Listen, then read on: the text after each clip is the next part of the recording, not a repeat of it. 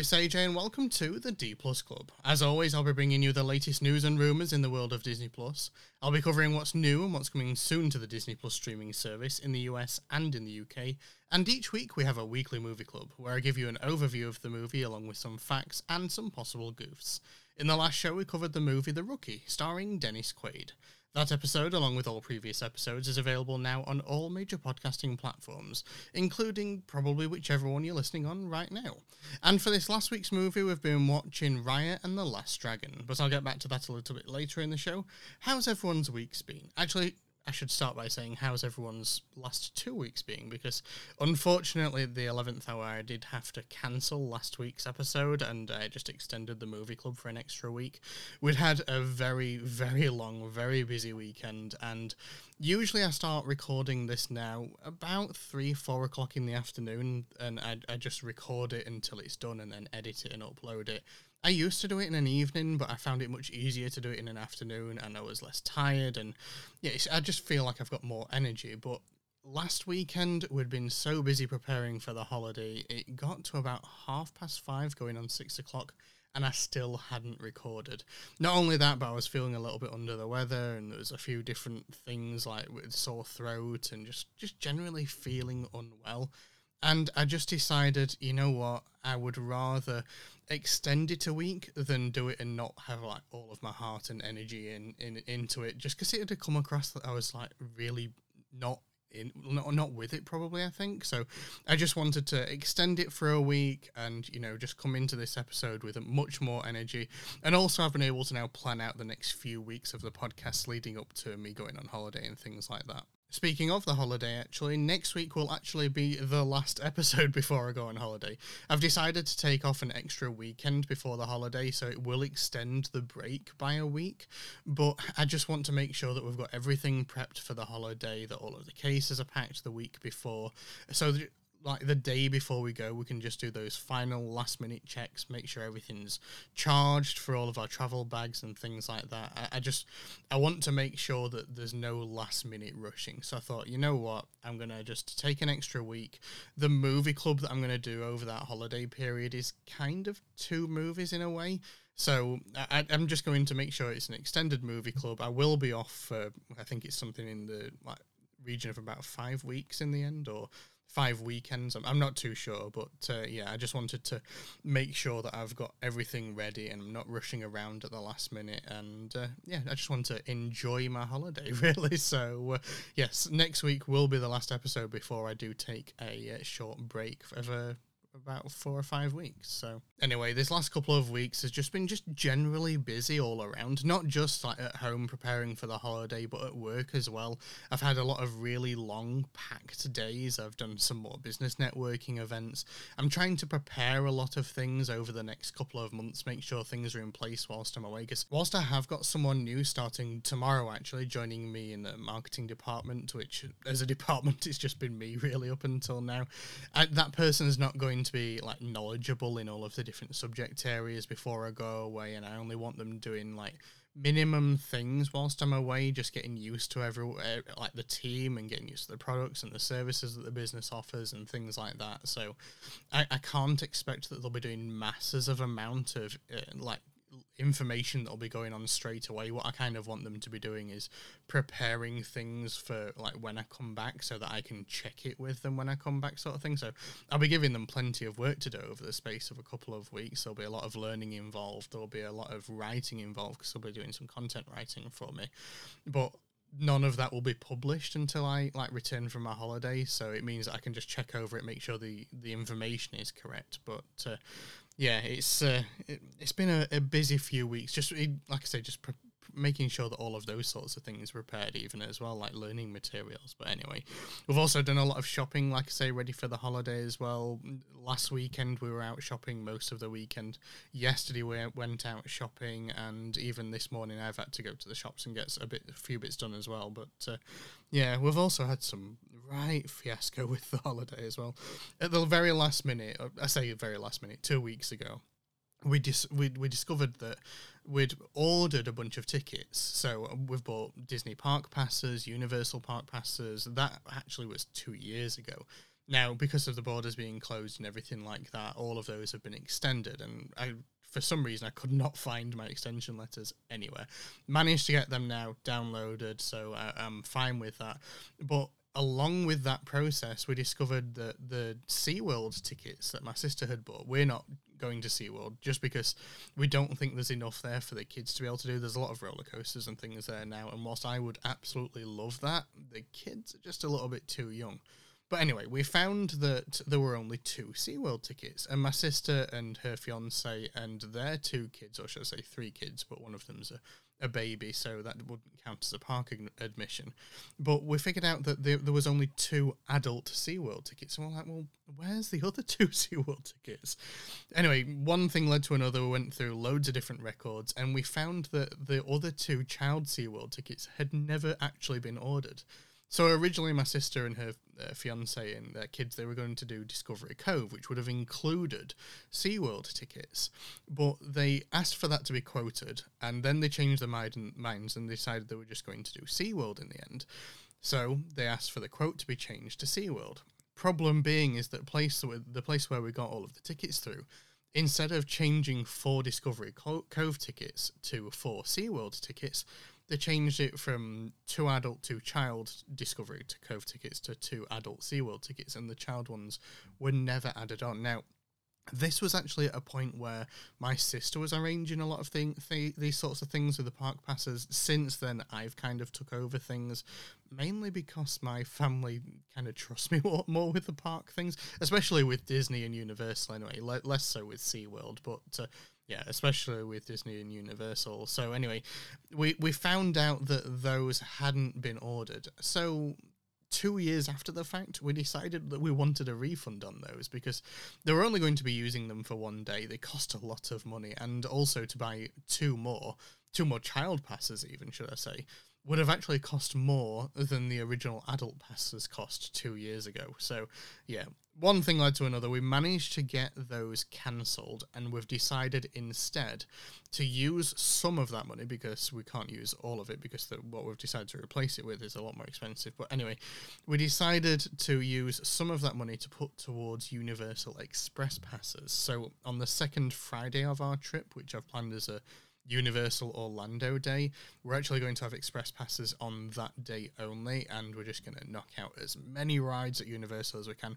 I'm only personally planning in two Universal days. We might be able to stretch it to three, but I'm planning on a Islands of Adventure Day and a Universal Studios Orlando Day, and that's it. Just want to get everything knocked out all in those two days. Probably an early morning and a late night, but I want to get as much as we can done. But uh, yeah, I thought the express passes, especially on the second Friday, would be good. And I've actually got them as park hopper express passes because our like UK tickets are park hopper passes anyway. But I thought if we can use those to be able to like hop between the parks, we can go on the Hogwarts Express, which goes between the two parks as well. But uh, yeah, no, I think it'll be really good, and I'm really, really looking forward to it.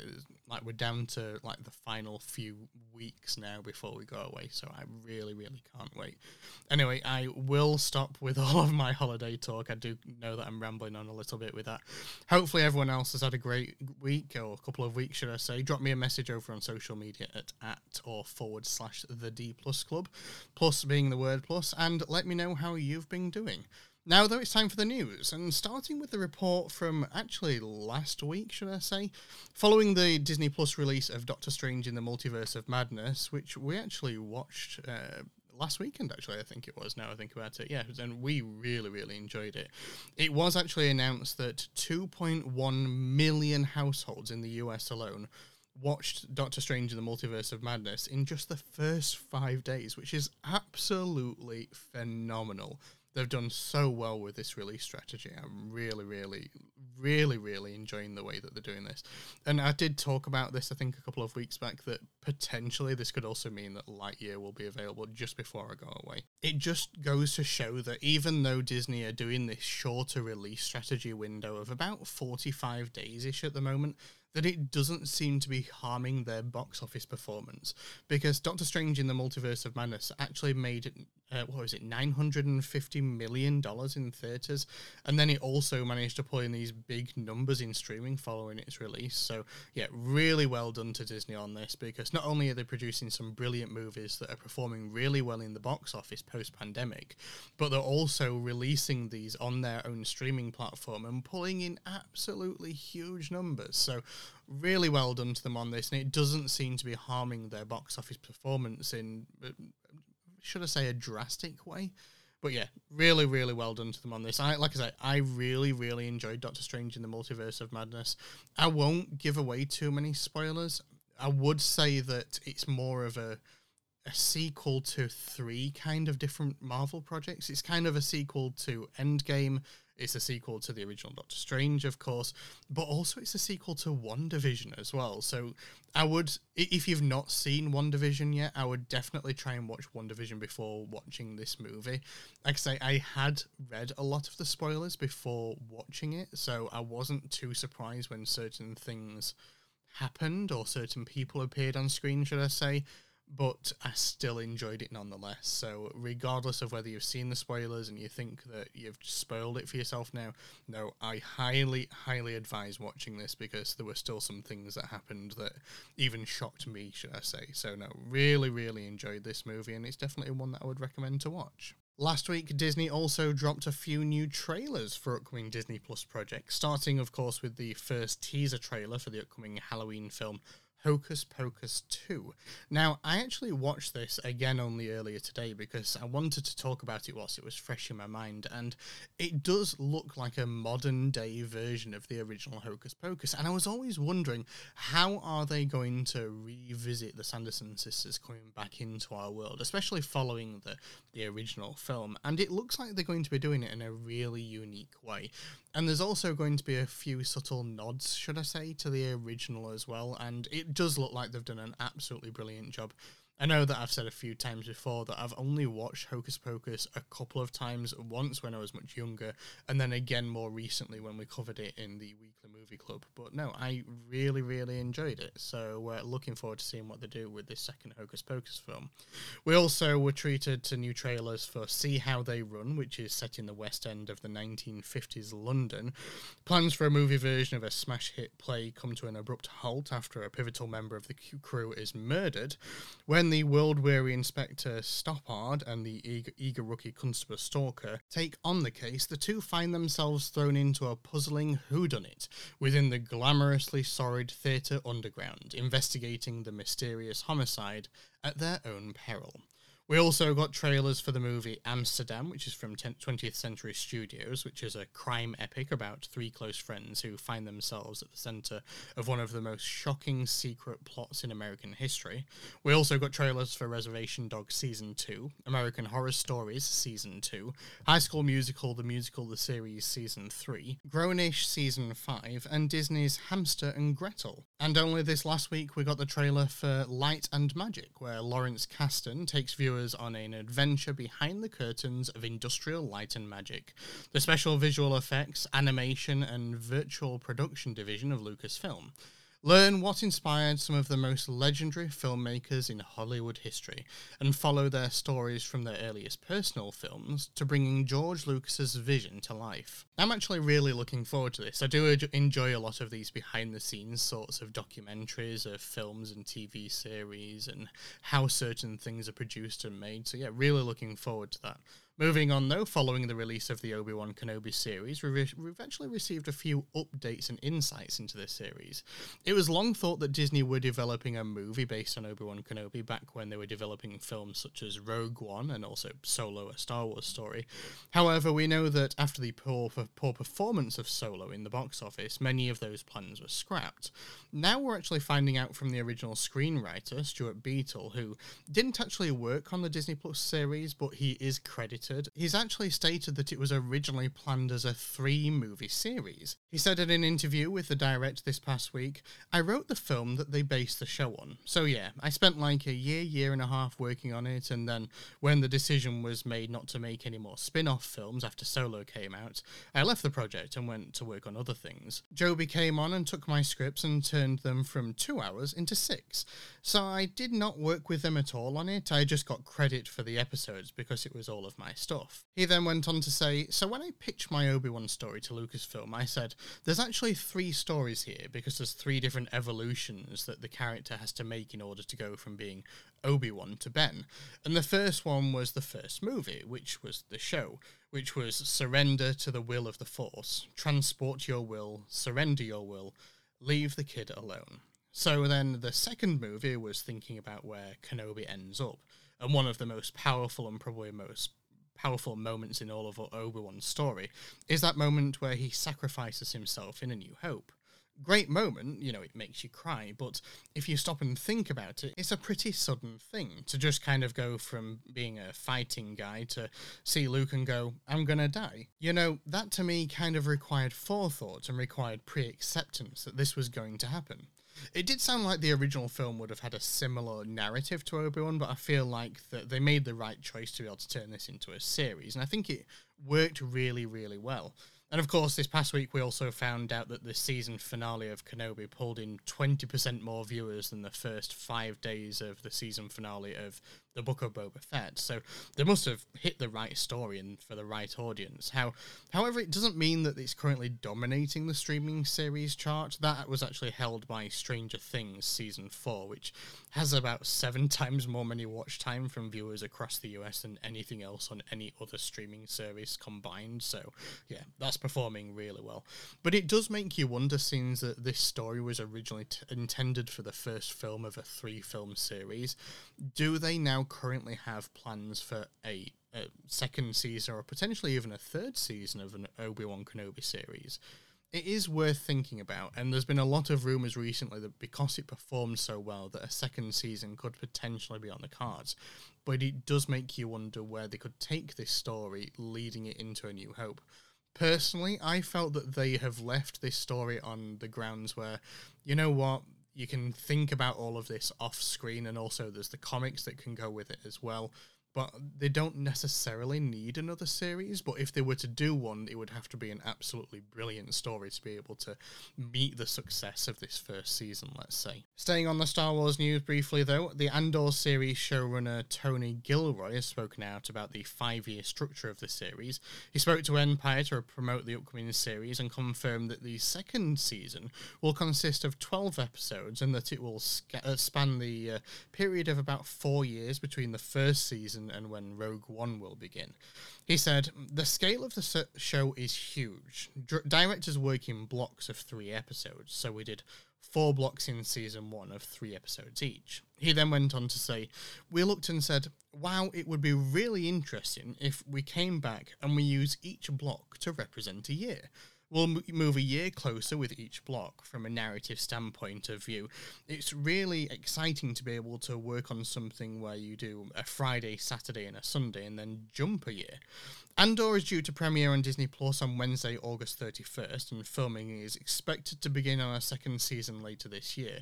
However, the speculation is now online that potentially this second season could see the introduction of K2SO. Of course, K2SO is Andor's droid companion leading into Rogue One.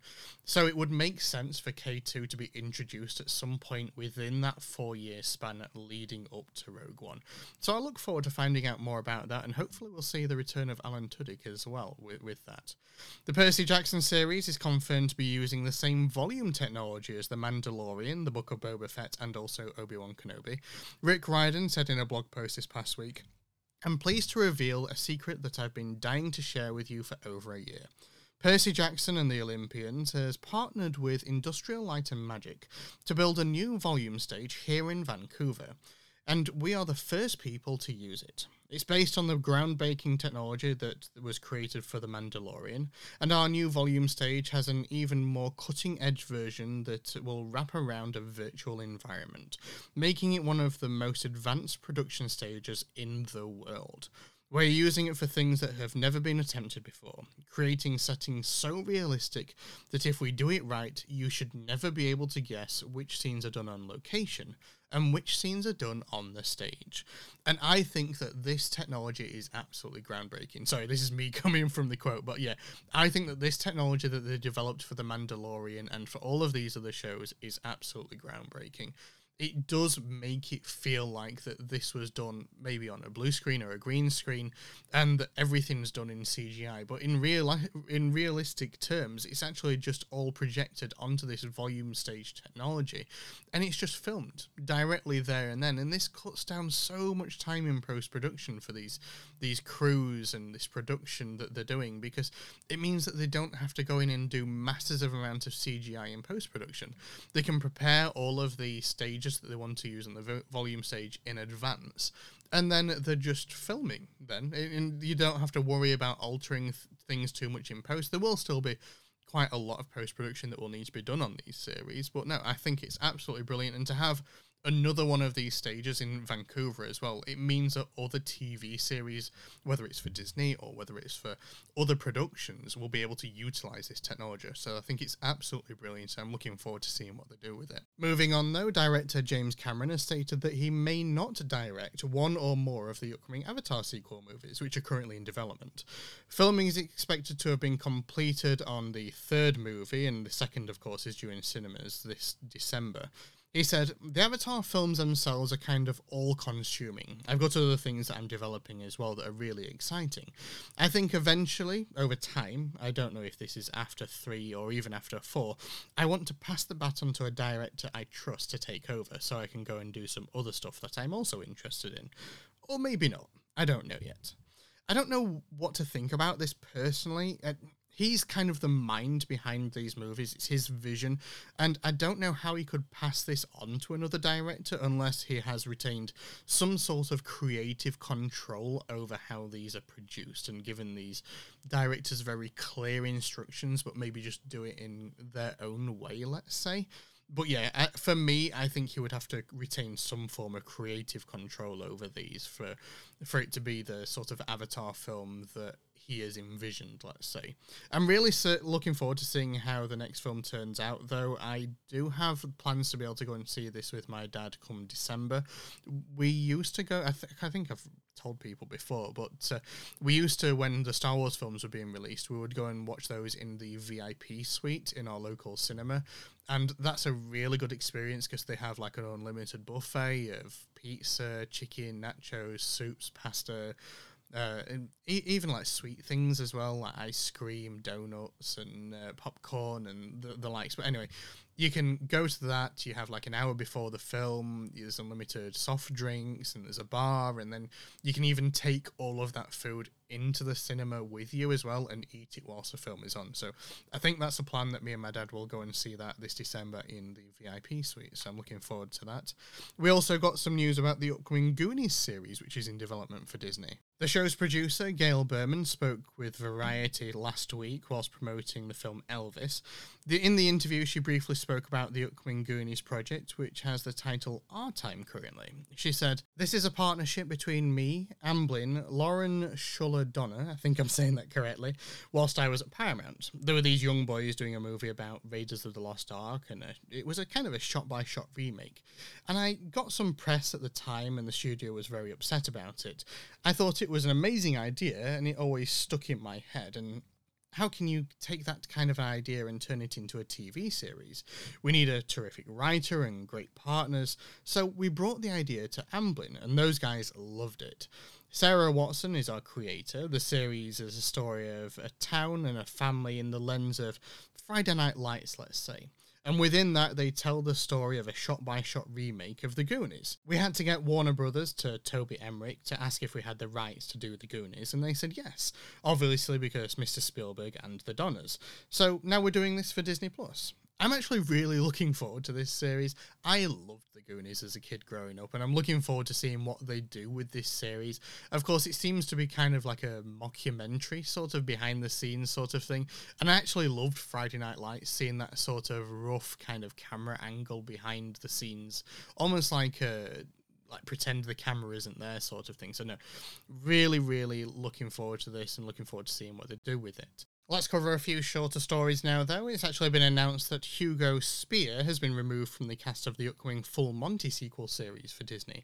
He was originally set to reprise his role as Guy from the original film, however, has been removed from the cast following allegations of inappropriate conduct, which apparently he does deny. Disney have announced Beauty and the Beast, a 30th celebration, which is a two hour, hour animated and live action blended special, which will pay tribute to the original Disney animation's Beauty and the Beast and its legacy by showcasing the fan favourite movie along with new memorable musical performances and taking viewers on a magical adventure through the eyes of Belle.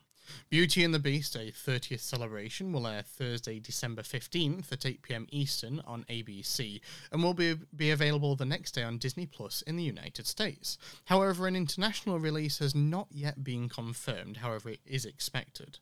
Disney have also re- revealed the official name for the upcoming National Treasure series this past week.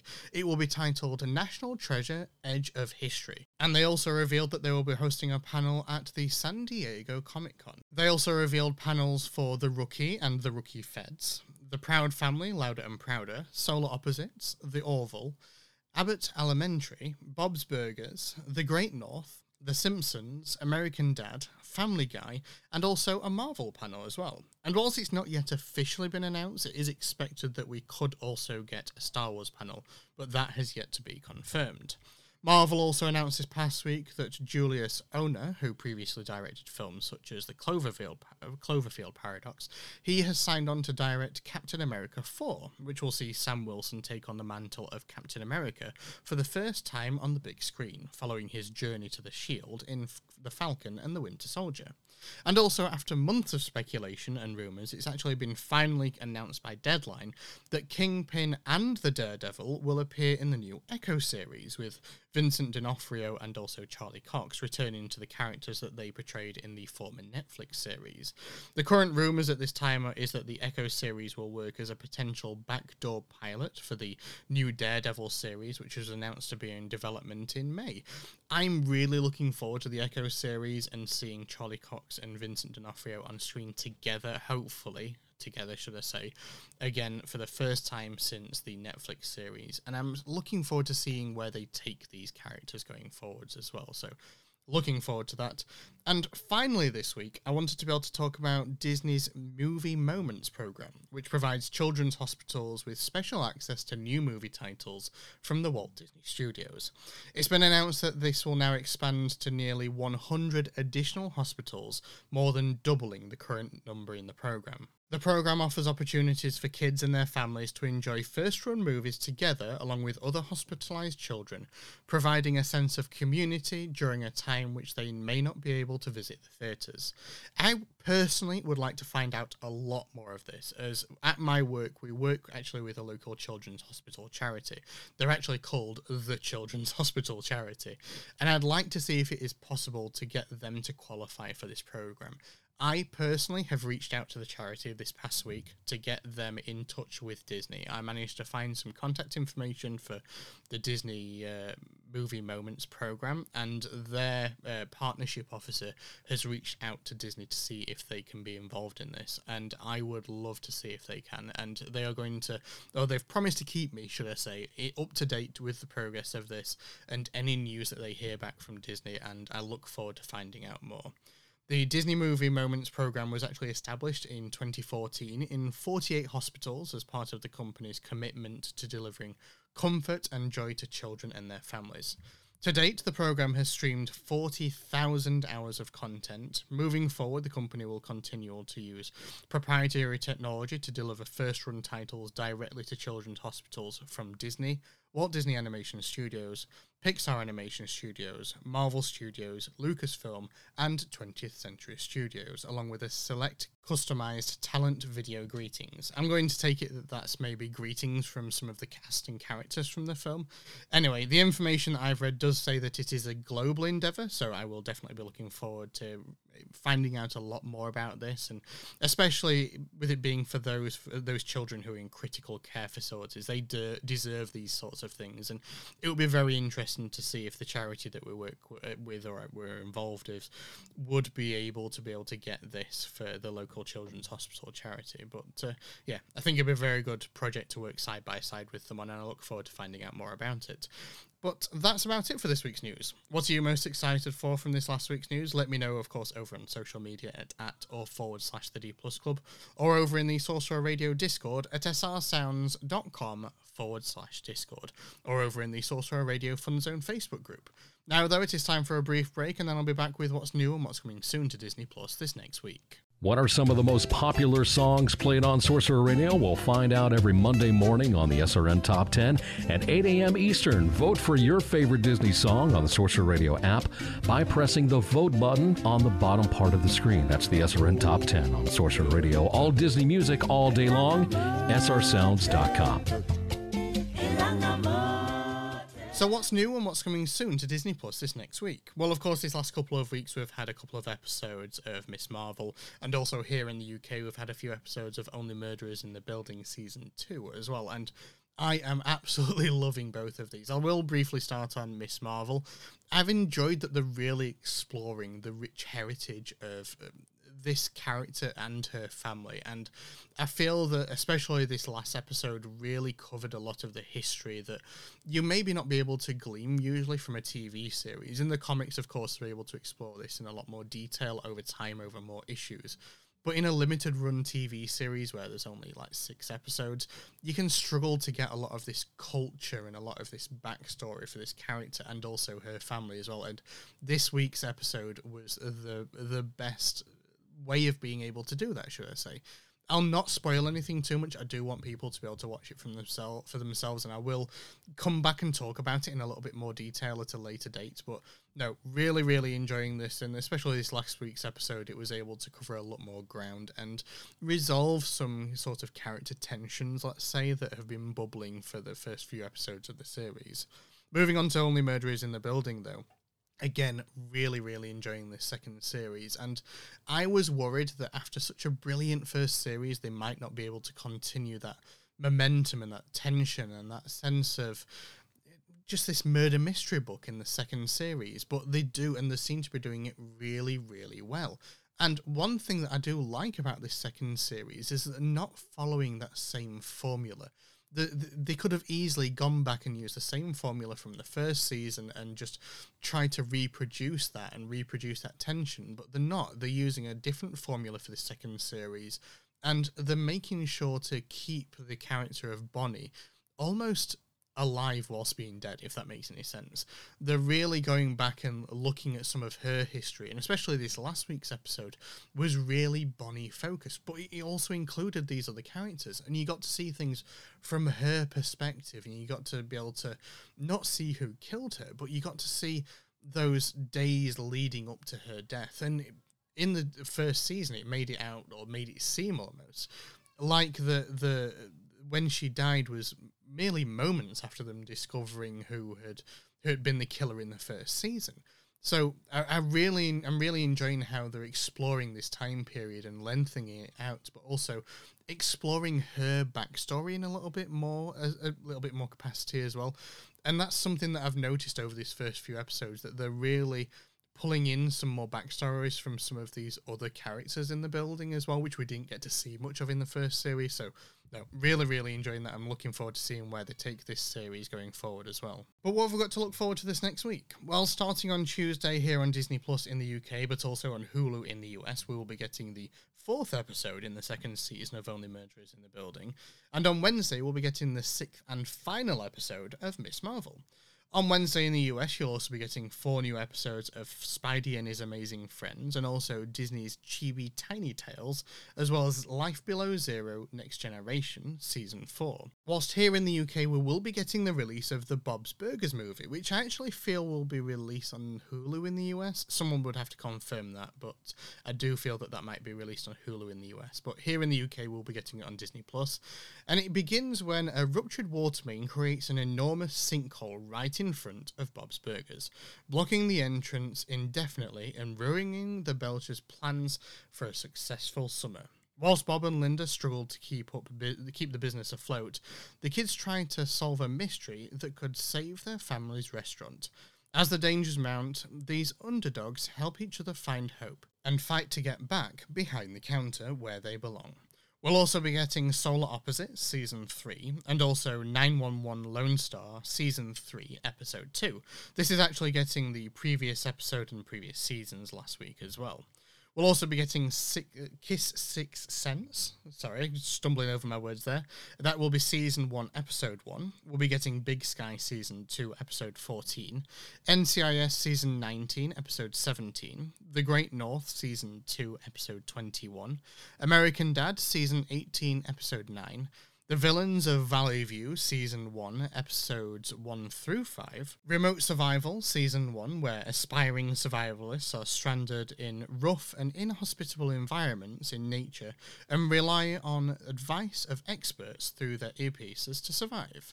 We'll also be getting Wicked Tuna, Season 10, and I'm, I'm sorry, I'm going to say this incorrectly probably. Cadernus de Philippa, I think that's how you say that.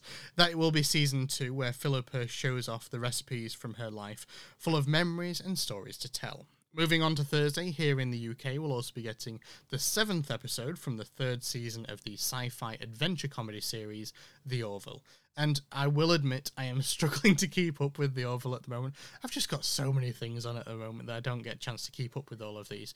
But what I have decided is that whatever I don't get a chance to watch between now and me going on holiday, I will load on my iPad to be able to watch whilst I'm on the plane. So I think that's probably the best idea.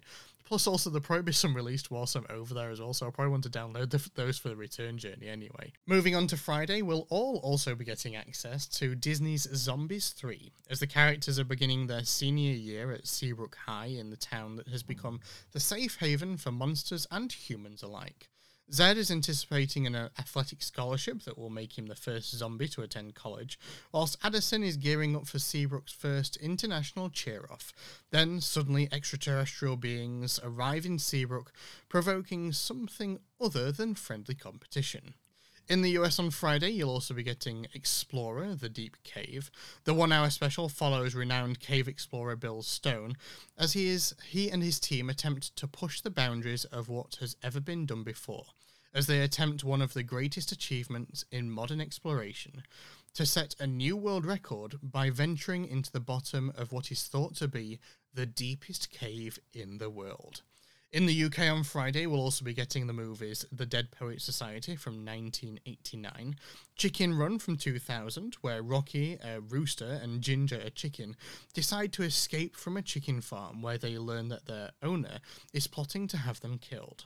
We'll also be getting Dear Frankie from 2004, The Queen from 2006, 127 Hours from 2010, Wuthering Heights from 2011 about Earnshaw, a kindly Yorkshire farmer who adopts Heathcliff, a young orphan. Once there, he grows passionately fond of Catherine, Earnshaw's daughter, and draws the ire from Hindley, Earnshaw's son. We'll also be getting Iron Lady from 2011 and Philomena from 2013, where BBC journalist Martin Sixsmith reaches out to Philomena Lee to help her in her mission to find her son, who was given up for adoption when she was a teenager.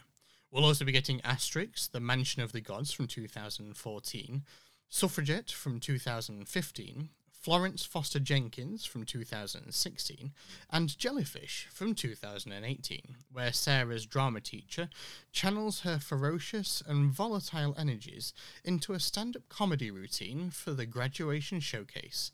Sarah discovers that she may have a hidden talent. And then on Friday in the UK, we'll also be getting the Sharkfest specials Shark Beach with Chris Hemsworth, Shark Attack Investigation, the Paige Winter story, The Sharks of Hawaii, and Shark Gangs. And we'll also be getting the documentary special Flee, which is described as a powerful and innovative animated documentary exploring the refugee experience from the inside, giving a voice to one man's moving story. Told mostly through animation, Flee weaves together a stunning tapestry of images and memories to tell the deeply affecting story of a man grappling with his traumatic past in order to find his true self and the real meaning of a home. That actually sounds like a really interesting documentary. I'm not usually one for those type of documentaries, should I say? I'm more like into film and media and things like that. But this sounds really, really interesting. It'd be one to actually probably check out, I think. And that's about it for this ne- next week. What are you most looking forward to? Let me know on social media, of course, at, at or forward slash the D Plus Club, plus being the word plus, or over in the Sorcerer Radio Discord at srsounds.com forward slash Discord, or in the Sorcerer Radio Disney Fun Zone Facebook group. I will be taking another brief break now, and then after that, I'll be back with the Weekly Movie Club. Hi, it's Jeff Davis here on Sorcerer Radio. Join me every Friday morning at 8 a.m. Eastern Time for DW60. We'll start things off with Press Row as we talk about some of the top news stories from the Walt Disney World Resort. And of course, there's always rumors floating around, and I'll cover them during the Rumors of the Week. And I'll be reading your emails during email time. As always, I'll be playing some of your favorite Disney music from around the Walt Disney World Resort. If you missed the show, catch the replay that evening at 7 p.m. Eastern Time. And you can always catch up on the news of the week during DW60's Press Row podcast, available on Apple Podcasts, Google Podcast, Stitcher Radio, and Spotify. It's DW60 with me, Jeff Davis, here on Sorcerer Radio, all Disney music all day long, srsounds.com.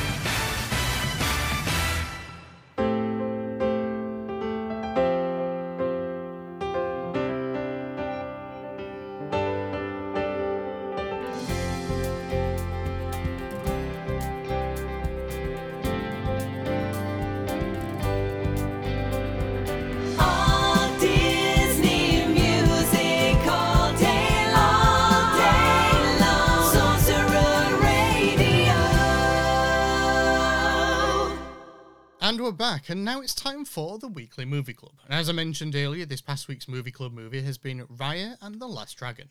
So if you've never seen Raya before, this is your spoiler warning. If you don't want to be spoiled, pause the show, go and watch the film, and then come back and join us for the rest of the podcast. And now, with the spoiler warning out of the way, let's get right into it. 500 years ago, the peaceful and prosperous subcontinent of Kumandra is ravaged by the Druun an evil, dark coloured spirit that turns every living thing in their path to stone. Sisu, one of the last surviving dragons, is given her siblings magic, which was placed in a gem. She, she concentrates her magic into the gem and blasts the Druun away, reviving Kumandra's people, but not its dragons.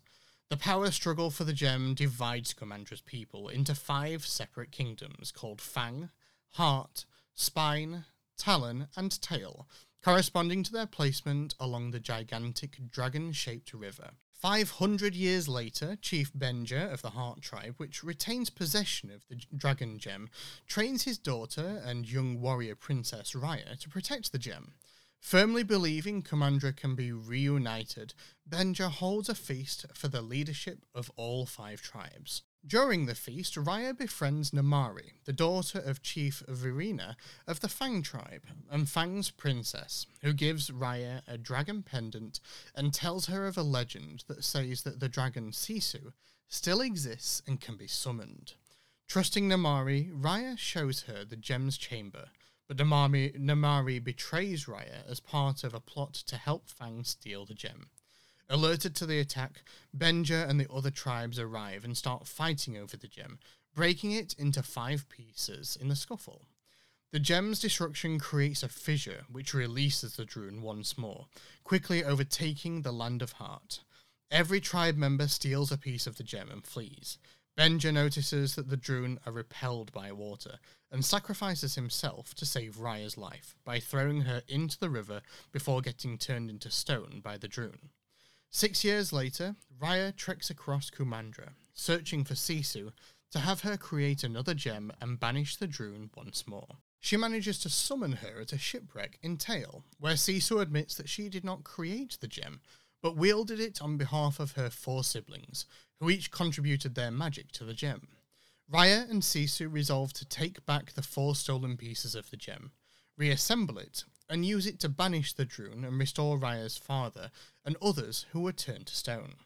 Raya and Sisu travel through the tribes, reclaiming the pieces of the gem and making new friends along the way. The young restaurateur Boun from Tail, the baby con artist Little Noi and her three Ongis from Talon, and the warrior Tong from Spine, all who have, lost, who have lost loved ones to the Druun. Namaari pursues Raya, hoping to gain the gem shards for the Fang tribe, but each gem shard they acquire also blesses Sisu with one of her siblings' magical powers. Raya, not fully trusting her new companions, insists that Sisu remains disguised as a human, but Sisu reveals herself to save Raya from Namaari at Spine. When they get to Fang, however, Sisu persuades Raya to propose an alliance to Namaari, rather than steal the final piece of the gem. As a gesture of trust, Raya returns the pendant Namaari gave her years ago. Namaari, torn between her responsibility to Fang and her wish to help defeat the Druun, threatens them with a crossbow. Sisu tries to calm Namaari, but Raya attacks her with her sword, causing Namaari's crossbow to fire and kill Sisu. Sisu's death drains away all of the water from Kumandra, including around the island palace kingdom of Fang, allowing the Druun to overrun the realm. Furious by Namaari's actions, Raya pursues Namaari, whom she finds grieving the petrification of her mother, and they fight, whilst Raya's companions use the gem pieces to evacuate the people of Fang. Raya defeats and prepares to kill Namaari, but stops when Namaari reminds Raya of her role in Sisu's death, due to her inability to trust others. Raya and Namaari then go to aid the others. As the Druun gain on her group, Raya remembers how trust allowed Sisu to save the world. She urges the others to unite and reassemble the gem, showing her faith in Namaari by handing over her gem piece and allowing the Druun to turn her into stone. Boun, Tong, and Noi and the Ongis follow suit, and Namaari reassembles the gem before the Druun petrifies her as well. With the dragon gem reassembled, it unleashes a powerful shockwave that spreads throughout Kumandra and vanishes all of the Druun, and conjures up a magical rainstorm which revives everyone, alongside the dragons, who later also revive Sisu. The group reunites with their loved ones, including Raya and her father, and all of the tribes and dragons gather at heart to unify as one Kumandra once again. Raya and the Last Dragon was released on March 5th, 2021, in theatres and also on Disney Plus Premier Access. It had a budget of just over $100 million and made over $130 million in its theatrical run. However, as with other Premier Access films, it had not been reported how much it made from its Premier Access release on Disney Plus. Following its Premier Access run, when it was released for everyone in July of 2021, it became the highest streamed title on all streaming services at the time. It was also the third highest streamed movie title of all of 2021. The film is set in the fantasy land called Kumandra, inspired by the Southeast Asian cultures of Bur- I think that's how you say that, Singapore, Laos, Thailand, Timor Leste, Cambodia, Vietnam, Myanmar, Malaysia, Indonesia, and also the Philippines. Wow, that's really testing me with how to pronounce some of these. For background research, the filmmakers and the production team travelled to Thailand, Vietnam, Cambodia, Indonesia, the Philippines, and Laos. The filmmakers formed the Southeast Asia Story Trust, a collective of cultural consultants for the film, which included Dr. Steve Arounsack, who is an associate professor of Lao anthropology at the California State University. Thai artist Fawn, I'm going to struggle to say this one as well. Fawn Veerasunthorn served as the head of story for the film. Actually, I think I got through that one quite well. So, uh, to choose the protagonist's name, the film has actually reviewed dozens of suggestions which were recommended by experts from Disney's South Asia Story Trust. The screenwriter Adele Lim had an emotional reaction when she first heard the name of Raya, which means celebration in Malay. To prevent the spread of the virus during the COVID 19 pandemic, the filmmakers practiced social distancing by working from home using digital communication software such as Zoom and others. Raya and the Last Dragon was actually originally scheduled to be released in the US on November 25th, 2020. However, of course, due to the COVID 19 pandemic, the film's release was in, uh, initially delayed to March 12th. However, on December 10th, 2020, as part of Disney's Investor Day presentation, it was announced that the theatrical release would be altered again to March 5th, 2021, where the film would be released in a limited amount of theatres throughout the US where they would be open, and also it would be simultaneously released on Disney Plus's Premier Access. Sorry, I've heard my son shouting in the background there as well. Raya and the Last Dragon was made available for purchase through Premier Access from March 5th, 2021 until June 4th, 2021. It was made available to purchase on digital services such as iTunes on April 2nd, and it was available free to all Disney Plus subscribers in Latin America from April 23rd and from June 4th in other countries, before being made available on home media release such as DVD and Blu ray from May 18th. Due to the COVID 19 pandemic, the cast members had to record their lines at their own houses, whilst also meeting with directors online through Zoom. Tuk Tuk was actually created out of necessity, as the story require, required a transportation for Raya. After brainstorming ideas about what could su- serve such a purpose in a fantasy environment, the filmmakers created a hybrid animal with the ability to curl into a ball and also ride. The visual development artists later expanded on this idea to create a full fledged character in Tuk Tuk. In Thailand, a tuk tuk is a vehicle used as an urban transportation in cities such as Bangkok.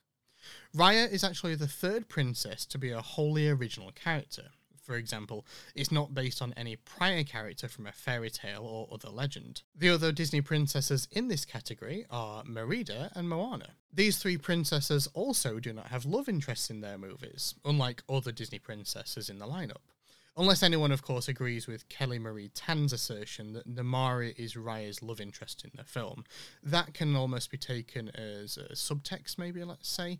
And I kind of agree with it. You can see this sort of tension between the two. But of course, Disney don't outright come and say any of this because they for these animated movies, they don't want to cause some sort of tension in uh, a lot of international markets, let's say, especially in like China and Asian markets where the film actually had quite a lot of success. Raya is also the first non Pixar Disney princess not to sing. However, she is the second Disney princess after Merida in Pixar's Brave. With this film, Raya actually becomes the 13th Disney princess and becomes the first Southeastern Asian princess. And finally, this week, at the end of the credits, there is a tribute to over 400 households that came together via the internet to make this movie during the COVID 19 pandemic. The credits also list 42 babies which were born to the crew during the movie's production. And that's about it for this week's movie. What did you think? Personally, I really, really enjoyed this movie, and I really enjoyed watching it after its Premier Access release. We didn't actually rent it on Premier Access the first time round, but I've enjoyed going back and watching it again this week. And I would even go as far as saying, not up there with Merida, uh, who is my favourite Disney princess, let's say, but definitely in the top two or three. She Raya is my in my top two or three of favorite Disney princesses. She's a very strong character. She's very self-assertive. She knows what she wants and what her goal is. And very much like Merida, she's this kind of warrior princess, let's say, who isn't going to let anything stop her. But one thing that I like about this film as opposed to Brave, let's say, is that both of these two uh, main characters are very strong, independent women. And I feel that they are represented very, very well in the film. And a lot of this sort of uh, Southeast Asian history is portrayed very well, even though it's in a fantasy land, let's say. It's done very, very well, and they're able to get across a lot of that uh, mythical history and represent all of the countries in all of uh, all of the cultures in all of these different countries, let's say. So no, I really, really enjoyed this film and I've really enjoyed going back and watching it again this this week. But what did you think? As always, I ask over in the Sorcerer Radio Discord, the Disney Fun Zone Facebook page, and also on my social media for people to be able to share their comments. Over in the Discord, Brandon said, I enjoyed this movie when I watched it. My little nephew loves this movie. Meanwhile, I still have to watch The Rookie from last week. Well, hopefully, over this last two weeks, Brendan, you've been able to watch The Rookie and also this as well. Possum says, I love this film. However, Clan said, I didn't like it. And over on Instagram, Tim said, When this first came to Disney Plus, I didn't like it. And I don't know whether that is because I was bitter because it was being released on Premier Access as well as in cinemas. I felt that as I was paying for Disney Plus, I had a right to be able to watch this film.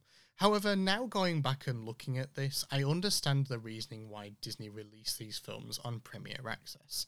This didn't stop me at the time being bitter. However, now that I look back on this, and now that I've watched this film again, I actually really, really enjoyed it. And I'm looking forward to going back and watching other previous Premier Access releases in a new light, hopefully. And no, I completely agree with you there on that, Tim when this was first released, I was kind of in two minds about it. I was unsure about the reasoning behind Disney making it available on Premier Access but not available to purchase on other platforms.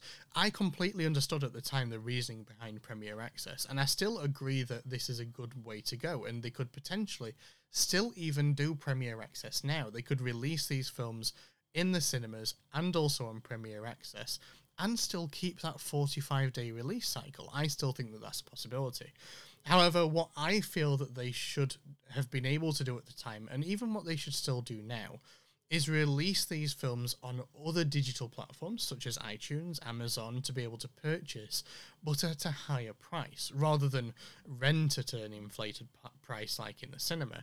Just allow them to be able to be purchased at a higher price so that these people can then keep them going forwards. At the time, Disney said, of course, Premier Access was you pay for it and you can watch it as many times as you like within the Premier Access window, and then it becomes free to everyone.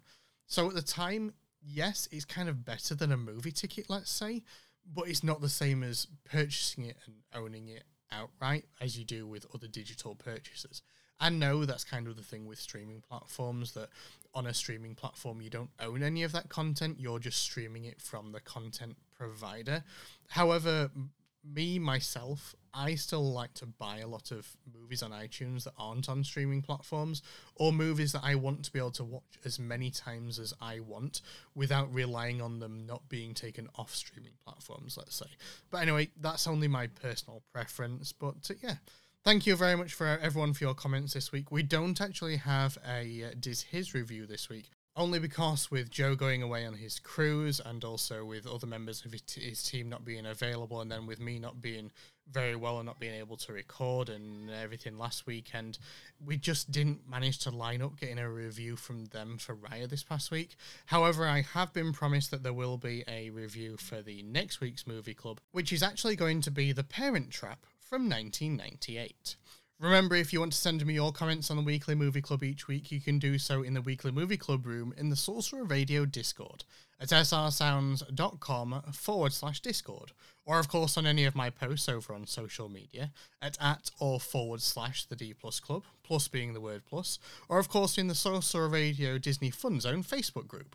Also, if you do want to leave me an audio comment on the movie, you can record one and send one over on my Anchor page at anchor.fm forward slash the D Plus Club. Remember, next week will be my last show until I take a break whilst I go on holiday.